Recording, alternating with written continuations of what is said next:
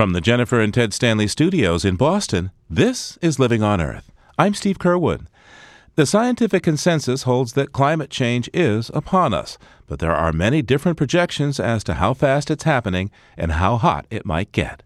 Now, a new study has found that the most alarming global warming estimates may in fact be the most accurate. Joining us is one of the report's lead authors, John Fasullo, a climate scientist at the National Center for Atmospheric Research in Boulder, Colorado. Welcome to Living on Earth. Thanks for having me. So what are the various projections that have been made about the extent of global warming? Well, we have a range of about 3 degrees Fahrenheit to 8 degrees. To make that understandable, the basic question we're trying to answer is whether or not New York City becomes more like Richmond, Virginia in the future, or whether it becomes more like Atlanta, Georgia. Now, when you say 3 to 8 degrees, we're talking Fahrenheit, we're talking Celsius. We're talking Fahrenheit, and we're talking by 2100, so of course there's the capacity for further warming after that, or if we take action to curb climate change, less warming eventually. So why is there such a large range between these estimates?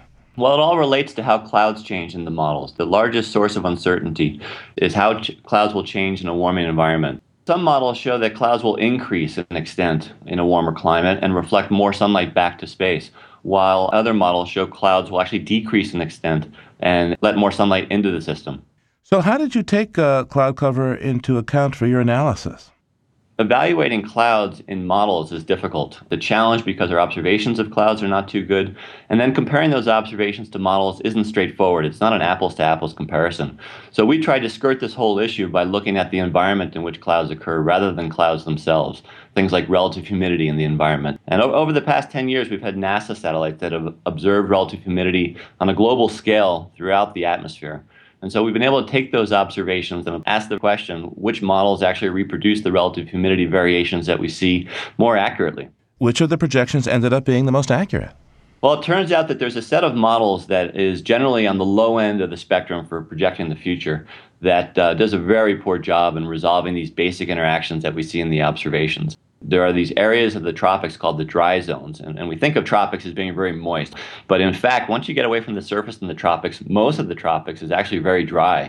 As these dry zones expand over time, you can think of it as an iris of the climate system, that iris opens up and the amount of clouds decreases, therefore letting more sunlight into the system and adding to additional warming. There is a set of models that's generally doing this very well, and those tend to be on the higher range of the spectrum for future projections. Which models are those? One is from the UK Met Office, one is from NCAR, where I work in Boulder, Colorado, and then one is from Japan. Now, the Intergovernmental Panel on Climate Change, which is made up literally of thousands of scientists from around the world, the models that they have accepted have consistently underestimated the extent of warming. Why do you suppose that is? Well, I think that body tends to be fairly apolitical and is hesitant to make a judgment as to which models are more reliable unless there's some very sound scientific basis for doing so. So they tend to weight all the models evenly, even though within the science community we know that some of the models are better than others. And so this is an attempt to provide an objective measure as to which models are doing the best. And therefore, maybe we should screen out a few of the models before we make a projection of what the future holds. What are the prospects of the Intergovernmental Panel on Climate Change taking your research and applying it to their next series of reports, which come next year? Well, they have included my analysis in their next report, and so it'll be up to the authors as to how they incorporate that information. It's a very difficult problem. It's been around for 30 years, and they're going to be hesitant to make any bold proclamations based on a single study, and I think they should be. I think that science generally works by consensus and an evolving understanding of the issues, and so this will be one piece of evidence that they consider, but really there needs to be a broader effort across the scientific community to improve models and create a more complete picture as to what the possible future may hold. Based on your study, how hot do you think the world is going to get? We feel that the upper half of the range of 5 degrees Fahrenheit to 8 degrees Fahrenheit is probably most likely by 2100. But a lot of that warming is really up to us as well. How much are we going to emit into the atmosphere and how strongly are we going to force the climate system? And that is something that we can control, and we really should make it a focus. What would the world be like 5 degrees hotter? Some of the scenarios that we look at in these models are really quite alarming. It's a whole different world. The character of snow, of sea ice, the Arctic changes considerably.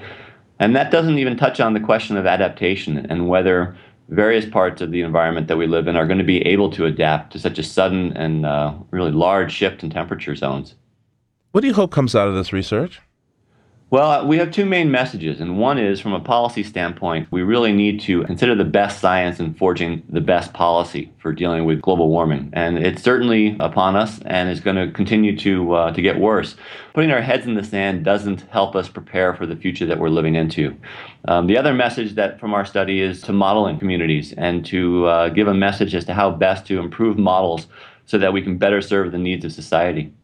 What's it like to work on climate research in a nation where there's been so much well-funded skepticism against this concept?